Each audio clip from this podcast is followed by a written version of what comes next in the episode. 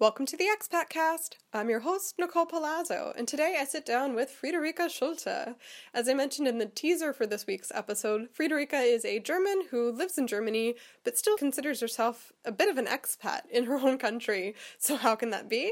Friederike actually is the director of the Carl Schurz House, which is the German American Cultural Center here in Freiburg.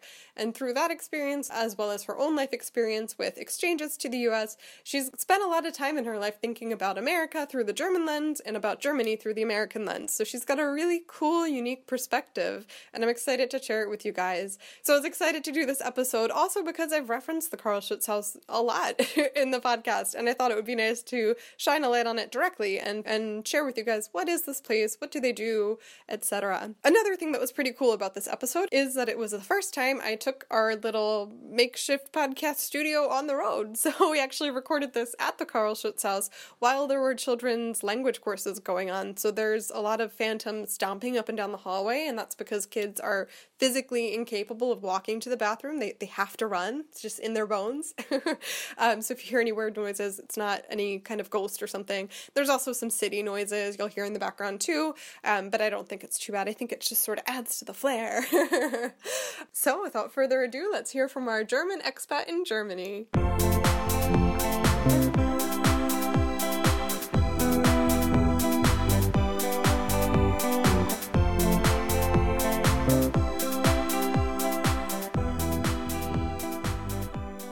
I'm Friederike and I'm from Wolfenbüttel in Niedersachsen. That's in northern Germany, very close to the former GDR border on the western side. Uh, but I've spent over 20 years in the Baden Württemberg area now, in Tübingen, Stuttgart, and Freiburg. You are the director of the Carl Schurz House, which I am always mentioning on the show. So I thought it would be cool to, um, to actually get you in the studio so that we can explain what this place is and talk about the other America houses in, in Germany and why they exist and all that. Mm-hmm. And also, you have had plenty of experience in the States, and I want to hear about that too. Great. I'm glad we get to talk about all of these things. I recall you telling me that when you first went to the US, you went to actually Philadelphia, right? Or the area? Yeah, like outside of Philadelphia in Pennsylvania. My neck of the woods. Yeah. and you were with the Quakers. That's right. I went to Quaker boarding school. I love the Quakers. Me too. Me too. I, I'm not baptized and I never liked going to church, but I loved meeting for worship with the Quakers. It's very like hippy dippy. It's very like peace and tolerance of all viewpoints other than violence. yeah, exactly. And they're very easy to get along with the Quakers. There a lot of it is about conversation and trying to understand the other person. And I really like their philosophy of uh, what they call mind the light that every life and every person has this inner light that you should respect and let it shine as well. And that happened during meeting for worship as well. I think the problem i always had with church services in germany was that it was such a frontal approach someone lecturing at you and telling you the message of god whereas meeting for worship with the quakers is more of a meditation. It's quiet. Maybe someone mentions a theme and then if you wanted to share something, you could get up and share it with the community. I never did. I was too shy at 16. but also, you're 16, right? So there's got to be classmates who just use that to filibuster. Yeah. I've heard of that happening too because they do give the floor. They, they have this very open belief of we sit for assembly every day and, and anyone can talk about anything that's on their mind and any issues you have, you air them now. And a 16 year old is for sure going to abuse that. Like, I remember my friends who went to Quaker school saying, like, it was supposed to be 10 minutes, but one guy didn't want to take his math test, and so mm-hmm. it was mm-hmm. 30. And that's just how it is sometimes. It is. You knew the people. You're like, oh my God, here he goes. and they would get up. And there were some who found their own way of expression. They just did clapping and chanting as well Ooh. for a while. Yeah, it was a, it was a horizon widening experience, definitely. And very pretty. The grounds were pretty, and a lot of international kids. And uh, they had a big scholarship program as well because it was an expensive school, but they uh, tried to bring in people with all kinds of backgrounds as well. So you weren't just the token European or the only foreigner in the group? No, no. I was I shared a room with a black girl from Bermuda and that was very, very interesting. And I, I realized that the school was pretty segregated. I mean Really? there, there were a lot of African American kids, like fifteen percent, but they sat together in the cafeteria. And I didn't understand that because I had a black roommate. So I would go sit with her during lunch and be like, oh, wait a minute. You don't do that. There are so many moments like that when you're living somewhere new where you're accidentally radical. Uh, and then you have this weird evaluation of, okay, well, then what do I do with this? Do I shift to fit in with what's happening or The sad thing is, you succumb to the the force of the culture that you live in, although it might be not a necessarily positive dynamic that's going on. It would be good to bring your foreign view more in and keep sitting at the table with the African American kids if you feel like it, because they're hanging out in my dorm room as well. So I'm hanging out with them why not do that over lunch you know and that's that's why just cultural exchange is super great and over assimilation should not happen necessarily yeah. I like that. Mm-hmm. and then after that year, did you have any other exchange experiences or travels to the States? after that i went basically every summer i went over and visited friends that i'd made during that year and i had something like a host family in new jersey that i kept in touch with my uncle and aunt had friends in colorado So you got to see the whole country or, or a lot of it. No one's seeing the whole place. No, there are huge gaps. I've never been to Texas and I really want to go to Texas. That's been a thing for years for me. No, I've seen a lot of the East Coast, some of the West Coast, and then I've started exploring the middle a bit more in the past years. Middle's great. I know. I feel like it's so often underrated by my fellow East Coast people. And I did it too until I moved to Chicago and met all these people. Like, I never, I don't think I know. Like, okay, Arkansas was always the example we would use in the middle of nowhere, like Arkansas, you know, like that was just mm-hmm. your go to. And then all of a sudden, I'm in a group of friends who are all from Arkansas and they call themselves Arkansans. And I'm learning so much about, you know, Arkansans. yeah, and Iowans. All my friends were Iowans and Arkansans, mm-hmm. and they had so much to tell me about the landscape that I just had no idea about. And apparently, Arkansas is amazing for hiking. There's so much to explore. I just visited Washington, D.C., New York, and then flew out to Madison, Freiburg's sister city. And I have to say that all the people that I hung out with in New York and D.C. were, they were very high strung compared to the Midwesterners that I met, but also the Kavanaugh hearings were going on right when I was there. So just the whole situation was super tense. All the discussions were political the whole time. I felt like I hadn't been to the States in a couple of years because I had a kid and I just didn't know how to make it work. And I really felt like everyone was so politicized and all the lives were affected by the politics going on. It was quite astonishing. But nonetheless, when I flew to the Midwest and I started chatting with people, it was a typical Midwestern thing that I just never got out of the conversation. they don't like to let you leave. No, but they, uh, maybe I was like, I can't read the cues, or are they giving me any cues? Like, who's end, who's going to end this conversation? You don't. You're just there. You're there for forever until someone falls asleep. yeah, and that's it's kind of lovely, but there were moments, to be honest, where I felt where I was like, I, I think I've said it all. How am I? How am I going to go? but it was it was super interesting to see the contrast like that. And what a time to be there too. I mean, that's when I was in the mm-hmm. states too, and it just clouds the whole everything. I mean, you can't not talk about it, and talking about it is tough. And Yeah, I felt like it had become easier for Americans to talk about politics. Like everyone was ready to talk about politics this time when I was there, but it was such an obvious situation. Like I remember after the Trump election, I spent New Year's Eve with an American friend living in Ulm, and he had an American friend who's a professor from Penn State over for New Year's, and I gave them the stupid Trump quote calendar Oh, for no. thanks for uh, New Year's, and uh, they really didn't appreciate it. too soon. It's a super funny calendar. It's German and it's it's fake Trump quotes. I thought it was very funny. And then I found out that this professor from Penn State had not discussed the result of the election with any of his colleagues on campus. It was a taboo. They hadn't talked about it, and that really shocked me. I was like, well, if intellectual people are in denial about what's going on, where are we gonna go. And in Penn it. State, which is right in the center of Pennsylvania, which is a key swing state, and, and that's in the heart of the area that pulls it more Mm-hmm. red. But there's kids coming in from the cities, and so there's also a big college culture of blue, and that's exactly where you would hope that we are talking about it. And Yeah. but you're right. Like at first, I don't think anyone could. It was like a new skill that none of us had learned. Right, And right. now I felt that too. And I was back. I was like, hey.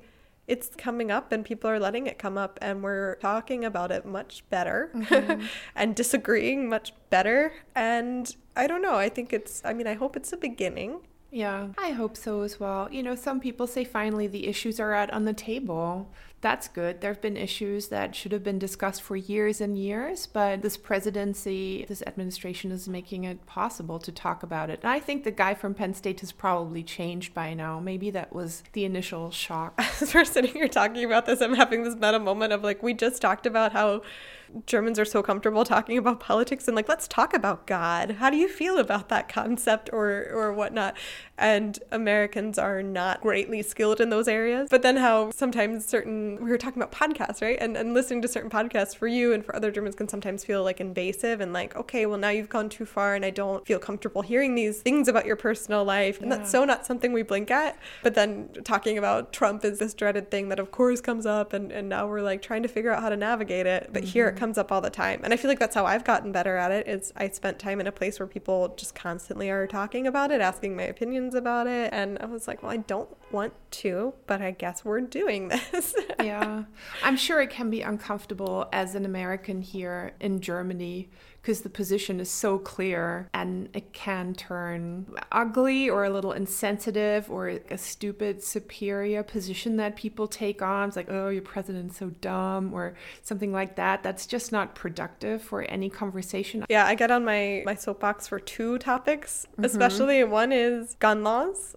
Yeah. There's definitely a, this superior feeling because they know that it's a bad idea. There's no further understanding of why anyone wants that. And the whole topic is just so much more nuanced and takes more understanding than I feel like a lot of people are wanting to hear here in Germany. So, Yeah. Yeah, that's why I mean, you know, we have this exhibit on on gun violence up on our walls right now about 101 survivors of gun violence by the New York photographer Kathy Shorr. And I've been wanting to take on the topic for a while and I've been trying to find like a way how to do it and feel good about it, that it's enriching for Germans to look at it and it's not reinforcing stereotypes either. And I was so happy when we found this exhibit because Kathy Shorr is really very bipartisan about this and she's helping the victims with this project because they revisit the places where they were shot so it's very therapeutic for them.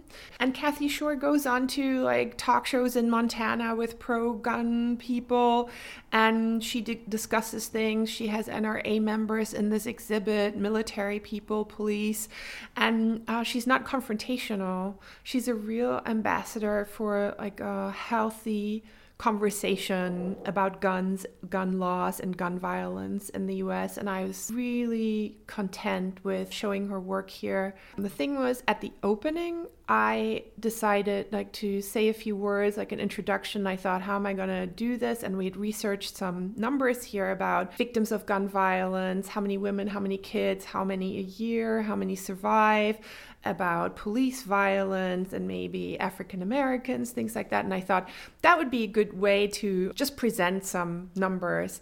And then while I read them, the numbers, I, understood the magnitude, and it was so harsh all of a sudden that I couldn't finish reading those numbers. And it was a really awkward moment. And then I, I just, I lost it. This thing kind of hit me. I actually wanted to come to that exhibit mm-hmm. opening and then I realized which one it was and I actually in- intentionally sat back because I, I just wasn't ready for it at that moment. I think I was just coming back from the US and coming back from the US during the Kavanaugh hearings and Right. having a lot of I just needed to take my time. You shift your mindset when you come here and look back at America and I wasn't ready yet to to be in my German mindset of like looking at things more objectively and from a distance and it felt too close and so I had to wait. But I think that's a really important point that you're making about this mindset switching back and forth. Like we are a German American institute, and who do we cater to? Like we're trying to present the US to a German audience. And what does that mean? It's filtered through my understanding and everyone's understanding who works here. And then there's not everything you can show that would be easily understood by a German public. And you have to reduce it and you have to shape it and you have to feel like, am I doing the US some justice? And sometimes you want to do nicer things. and, um, and sometimes there's great stuff going on in the US, but it, it's so cutting edge that you know the German audience won't appreciate it yet. I think about a lot. One of the cool, good things that's happening in the States right now is Silicon Valley and all the innovation that's coming mm-hmm. out of there. But I, I personally am always a little bit rolling my eyes at the way it gets portrayed in Germany because it's all about the amazing new ideas and this hunger and this endless innovation and the new frontier and all this stuff. But the reality of Silicon Valley and of startup culture is so damaging and detrimental. And I've been to events where you can see someone talking about startups and Oh, the eyes just turn into these like mushy hearts and everyone's like tell me more and i'm sitting here like mm-hmm. i mean i've mm-hmm. worked in one and it's psychological warfare and they intentionally do that and we're not talking about that because the Germans don't want to. They like they have such a hard time breaking out of regulations and doing things the way they're done right. that this is really appealing and it is important to to present it to them so that mm. they can feel mm. empowered to step outside of the line. Yeah. But as someone who's coming from it, it it's just different and I, I totally get why it happens and I don't know that Germany is in as much danger of becoming these this work culture that's so toxic that we need to talk about it yet. I think that's an excellent analysis. It's so true. There's a lot of envy looking at the West Coast and every city is trying to build a partnership with Palo Alto oh and be God. a sister city. And Niedersachsen is supposed to be, what is it called? Saxony Valley or oh, something. Oh, no. You know, they think up all these. So everyone's like, oh no, we are connected to Silicon Valley. And there's a lot of longing for this freedom, just as you said. At the same time, it's super interesting that the people making huge careers in Silicon Valley, many of them are German, yeah. who uh, scientists who didn't make it here, like Peter Thiel or people like that who worked on Google Glasses, and I think Trump had his eye on him for a big job as well. So there are there are many high profile Germans who go over there, but that means you can't have some other conversations because the addressee is just not open for it. Right. What do you do? And you know, and again, it's not the issue that they're facing right in the states no. like we could so benefit from sitting down and talking about that more and talking about work life balance and talking about how overtime is not a mm-hmm. given and things like this but in Germany that's not what they're facing that's that's my second soapbox topic is vacation days yeah and Germans get so like oh, the American tourists come through and they burn through 12 cities in 4 days and I'm like yeah but you're not thinking about the 10 vacation days they get a year so mm-hmm. do you want them to mm-hmm. stay in the states for their whole life or do you want them to take a week out of the year and take this risk and come here and they're going to have to do it this way because that's what they can get. But you know, here where there's 30 vacation days, you're not going to have that same pressure to have unlimited vacation days, quote unquote, which is code word for non vacation mm-hmm. days, zero. you know, so it's just, it's different scenarios. And I think that's what part of what's so appealing and interesting about the German American house here and, and across the country is that they're facing these weird nuances head on and figuring out what that means for everyone involved. Yeah, it is. And every location has different issues. I worked in Stuttgart for five years, and there's a big US military community, and Daimler and Bosch and Porsche are there. So there are many Americans working in the industry too. So you have the real expat community. And in Freiburg, they're a little hidden, and some of them are assimilated slash over assimilated, and they're in hiding, and they don't want to participate in our programs necessarily. And um, I'm trying to find out what kind of stuff makes them participate.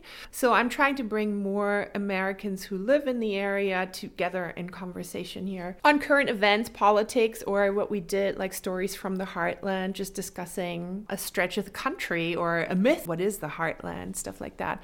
But some people don't want to be identified as an American and they don't necessarily want to talk about the current administration openly. And I realize many Americans are interested in the whole hanging out concept that is very foreign to Germans. Like the Germans love to receive our calendar and they make a little note and there's like, this is a lecture I will attend and this is a movie I will go to.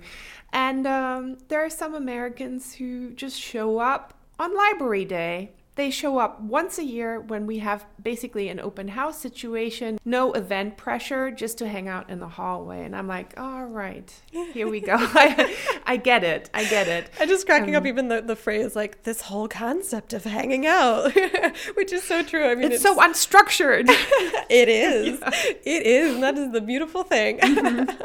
Yeah, yeah, that's right. And and what what do we want to accomplish here? We can't really be a friend you know, we're an institute, we're an open space where friendships can happen and people can connect, but we don't want to be intruding. And some of this is private, you yeah. know, and some for some people, their very American identity is more private, actually. So there's a lot of US longing going on for people who come here as well. But it, that's changed since the new administration. I think there is like a lot of concern and interest in trying to understand what's going on in politics. Yeah. And do you want to run us through real fast just what all happens here? So we're talking about the right. events. I've mentioned numerous times the library because mm-hmm. I love it and I have books to return today. so there's the library, there's events. Ah, uh, yeah, we have 250 events a year roundabout, and that includes art exhibits, concerts, movies, lectures, readings by American authors, book discussions we try to start new formats all the time. We used to have poetry for lunch, but I couldn't find any poets anymore. now we have lunch and talks. My colleague Renee has just started a long reads club where they read essays. So there's a lot of stuff to learn about the US, but also many discussion opportunities. And then there's the library, which is open six days a week. And kids' readings are happening there. There's a creative writing group. We just had library day with a book sale. I think there's 12,000 books magazines, more than 50 different ones, and loads of DVDs that you can check out. It's not academic literature because the university library covers that. So many of the visitors can come in and give their recommendations of what they would like to read. We have ebooks too and we do Education USA. So if people want to go abroad for a year, not just the US, anywhere really, we help them. And we have language courses. The rooms are booked the whole time right now. There's a kids academy during the fall break, and they're all dressing up as pumpkins. Hmm. yeah, for adults, private lessons, everything. And there are what ten other German American houses? Can you run down the locations? You know, this is I a can, quiz, by the I way. Can. Uh, there's Hamburg. There's um, an American space in Leipzig. There's Cologne. There's Saarbrücken. Nürnberg, München, Heidelberg, Tübingen, Stuttgart, Freiburg. And then there's the Atlantische Akademie in Kaiserslautern, which is kind of part of the network as well. And there's the Kennedy Center in Kiel. So there we go, 12. All of these houses were founded right after the war as kind of tool of teaching people democracy after the Second World War and also trying to bring a positive attitude towards American culture. The funding came from the predecessor of the CIA, and they were solely funded from the U.S. side. And ours was it was called America House, and it was founded in 1952. Some were founded already in 47 or wow. something. And there were, I think, 50 around the Western sector at the time. But you know, Germany rebuilt really quickly, and the Americans realized we can withdraw funding from these places Germany is in a different situation just in, in year 53 or something. But in some places, um, these institutes had become so popular because you have to imagine some cities were destroyed. These places had heatings, they had rock and roll nights, record nights, they showed abstract art or they played jazz. It was quite amazing. But Freiburg is a university city, and so people had really taken to the place. And so when the Americans wanted to withdraw funding, the state of Baden Württemberg and the city of Freiburg said, We want to help keep this place alive. And that happened to a couple of places. And so they turned into German American institutes. And now the funding situation is completely different. US contribution has reduced to 5% Whoa. in Freiburg. It's different in various places depending on their budget. But we're basically all getting the same amount from the US Embassy or from the State Department, even directly. And we generate 50% ourselves with membership and language course fees as well. And the rest comes from German funding. That's so amazing to think about because I keep reflecting recently on how important this general feel good feeling about America has been on my personal journey. I walk in somewhere and people find out I'm American and like maybe they make assumptions about my feelings about fried food and guns, but they generally feel good about it. Mm-hmm. And there's also so much thanks to be given to places like this. They, they, do that work of making people feel good about America. And as an American expat or immigrant, that's huge. I mean, that gives you so many benefits. And like, what a position of privilege to be in, to be living somewhere that feels that good about where you come from. I mean, it's a long history. The Second World War really plays a big role. My mom is 82, so she remembers the end of the war and she remembers her first chewing gum.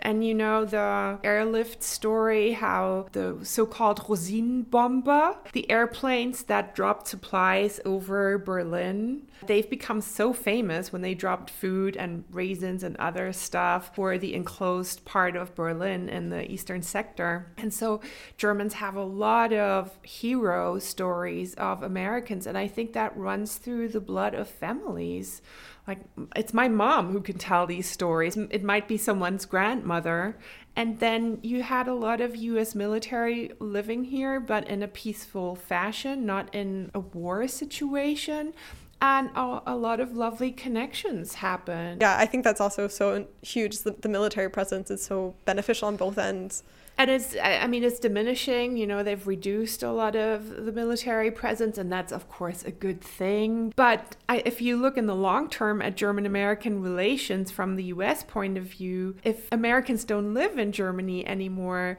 the connection is weakened from from the us side. What we can do here is try and foster understanding and try to bring people together for an evening again and again. But experiencing the culture where it is is a much bigger experience. Yeah, and actually, where I lived in Chicago, there were two German cultural centers. You know, so it's also cool to know that it goes both directions. I think it's important too, like when I was just living in the US and not having as broad of a perspective on politics, especially, I don't think I fully appreciated how important foreign policy is and all of the trickle down effects of that. But mm-hmm. stuff like this does tie into that. I think what the trouble that the US society is facing right now, and that means we're facing it at the Carl House as well. It's like, okay, great. We have a lot of successful events. We have 50,000 visitors a year. That's a really good number but who are we actually reaching? Are we having a conversation that spreads over the whole of our society, or are we just talking on an intellectual crust, maybe, or a little educational elitist bubble, if you want to drop that word? And I think that's a conversation that needs to be had in the US as well like who's actually talking to whom about politics. And that's something that we have to be aware here right now as well. Like, how do we reach other people who maybe vote AfD? How do we discuss politics with them? How do we get them to engage as well? So that we can be comfortable and be like, yeah, I mean, things are going well. The house is full. That's fine. But it's kind of a self serving cycle. And you have to find other communities. That's why I thought it was super satisfying to work in Stuttgart with the US military community because I just spent two years at the East Coast. That was the Quaker boarding school, and then University of Massachusetts and Amherst, and the whole Massachusetts, New England, Boston area, university town and Quaker boarding school, it's you don't get to see the whole of America and you don't experience the whole of society. So I think my American education really continued in Stuttgart when I was working with the military and I was trying to engage people in this transatlantic dialogue and it was so satisfying. For me, this place was so instrumental in my first year here because I was able to still access content in the library that felt comfortable and familiar and I didn't have to work to enjoy it. Right. I had casual conversations with people not just from America but from all over the world and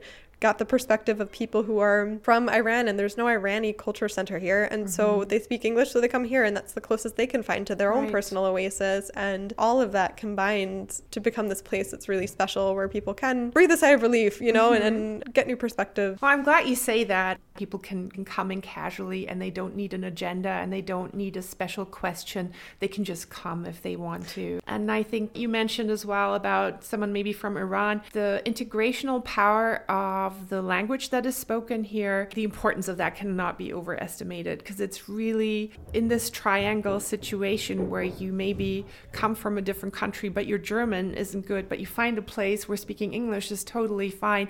That can be your first step in feeling comfortable in this place.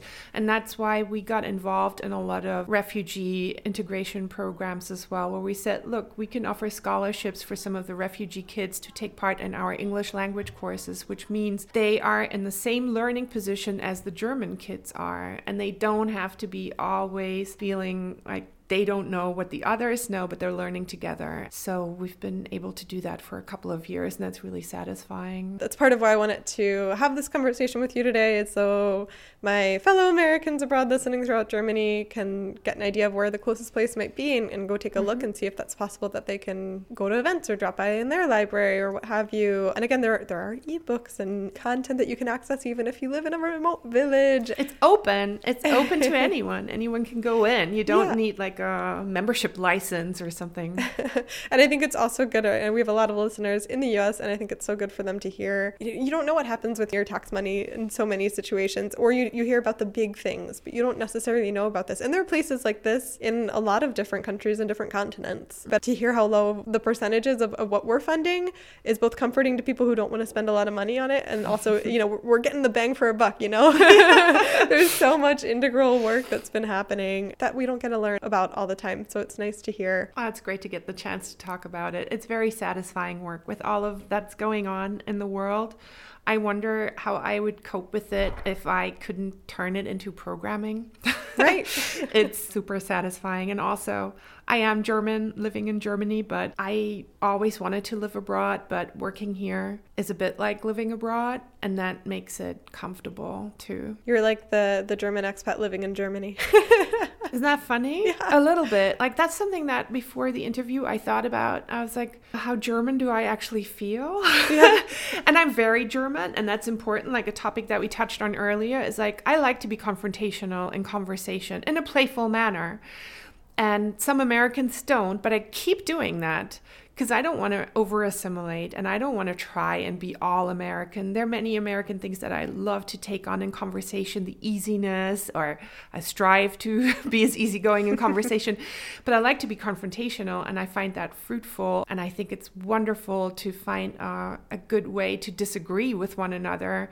And that is always a challenging game to play with Americans. And I'm, I'm happy I get to do that on a daily basis. it's great fun. Yeah. yeah yeah, it's funny here. You get the Americans who are so open to German and European life that they move here, and then you get the Germans who are so open to American life that they work here. Mm-hmm. and so you end up in this fun little middle. But I would also say the episode that came out just after the election results came in was a lot about how to learn to deal with turning these shadow things into light and looking at things more closely. So also a really great topic and people can can check that out if that's something mm-hmm. they want to hear more about. But there's not much more time left on this one. So we're going to go to the ending segment, which is called Zach, Zach, Zach. I'm going to ask you three questions. You're going to answer without thinking, without overthinking, just your gut. Mm-hmm. You ready? Mm-hmm. what is your favorite way to say hello or goodbye in English? I like saying cheerio. Cheerio. Yeah. That's good. if you had to become a brand ambassador slash Instagram influencer for one stand at the Christmas market, which one would it be? Kartoffelpuffer. It's potato cakes that they fry, and then you have applesauce with them. Ooh, sounds good. I've never had it. I'll have to try it this year. So you mentioned that you lived in Stuttgart before. What's one recommendation you have of things that people should do in Stuttgart? Visit the DAZ, the Deutsch-Amerikanisches Zentrum, the James F. Byrnes Institute, it's called. Uh, the new library is super exciting and see the building site in progress of the new train station and get lost in that. It's crazy what's going on. They're ripping half the city apart, and that's really interesting to see. Huh. Um, I also asked this question because I have one, and it's the world's largest pig museum. Do you know of it? No. This is the thing. I have been there and I have never met another person who has been there. And I have asked most people I meet who are living in Stuttgart. No one knows it. It's the world's largest pig museum. Huh. It's in this old castle, has a big beer garden. It's got like 30 plus rooms. In each room is a different theme of pig things. So there's like the guinea pig room. There's my favorite room was the room where they took tiny little rubber dinosaur toys and cut off the heads and put pig heads on. So they're like dinosaur pigs. it's great. It's so great. And I wanted to mention it on the podcast too because again, I I went and it was the most amazing weird thing I've ever done and no one has been there so I kind of feel like I may have invented it. You know? no, I'm going to go. I'm going to go next time. I really would like someone to go and talk to me about it. What is it called? The world's largest pig museum. yeah. The Schweinemuseum. Schweinemuseum. Oh, mm-hmm. Oh wow. I have another culinary thing though for for Stuttgart. They have the best pretzels there. And living in Baden, the Schwäbisch people really they do know how to make pretzels. So in Heusteigstraße, there's uh, the bakery Weible, and they're amazing. Weible in Heusteigstraße. Great. Yeah. Look, we've just planned out someone's whole weekend trip. This is great. Right. Get lost in construction, eat a pretzel, and go look at pigs. Oh, and the bar Imme is good too in Immenhofer Straße. Okay. Mm. yeah. We're cutting you off now.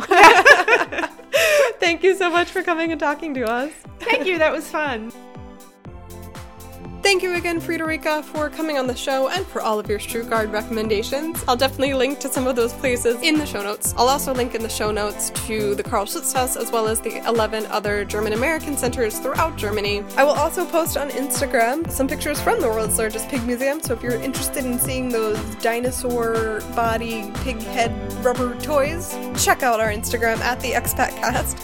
We'll also be on Facebook, Twitter, and Pinterest, also at the Expatcast. And while you're on your device of choice, choice, following us on social media and checking out my weird pig pictures, go ahead and leave us a rating or review on your podcast app of choice. Give us a little love. I want to thank, as always, Gordon Eisenach, my partner in life and in podcasting, and I want to thank Amy Lungi Art for the logo, as well as Side Hug for the theme music. You can find them on Instagram too at a hug from the side. Go ahead and subscribe to the Expatcast so that you'll get a notification when our next episode is out.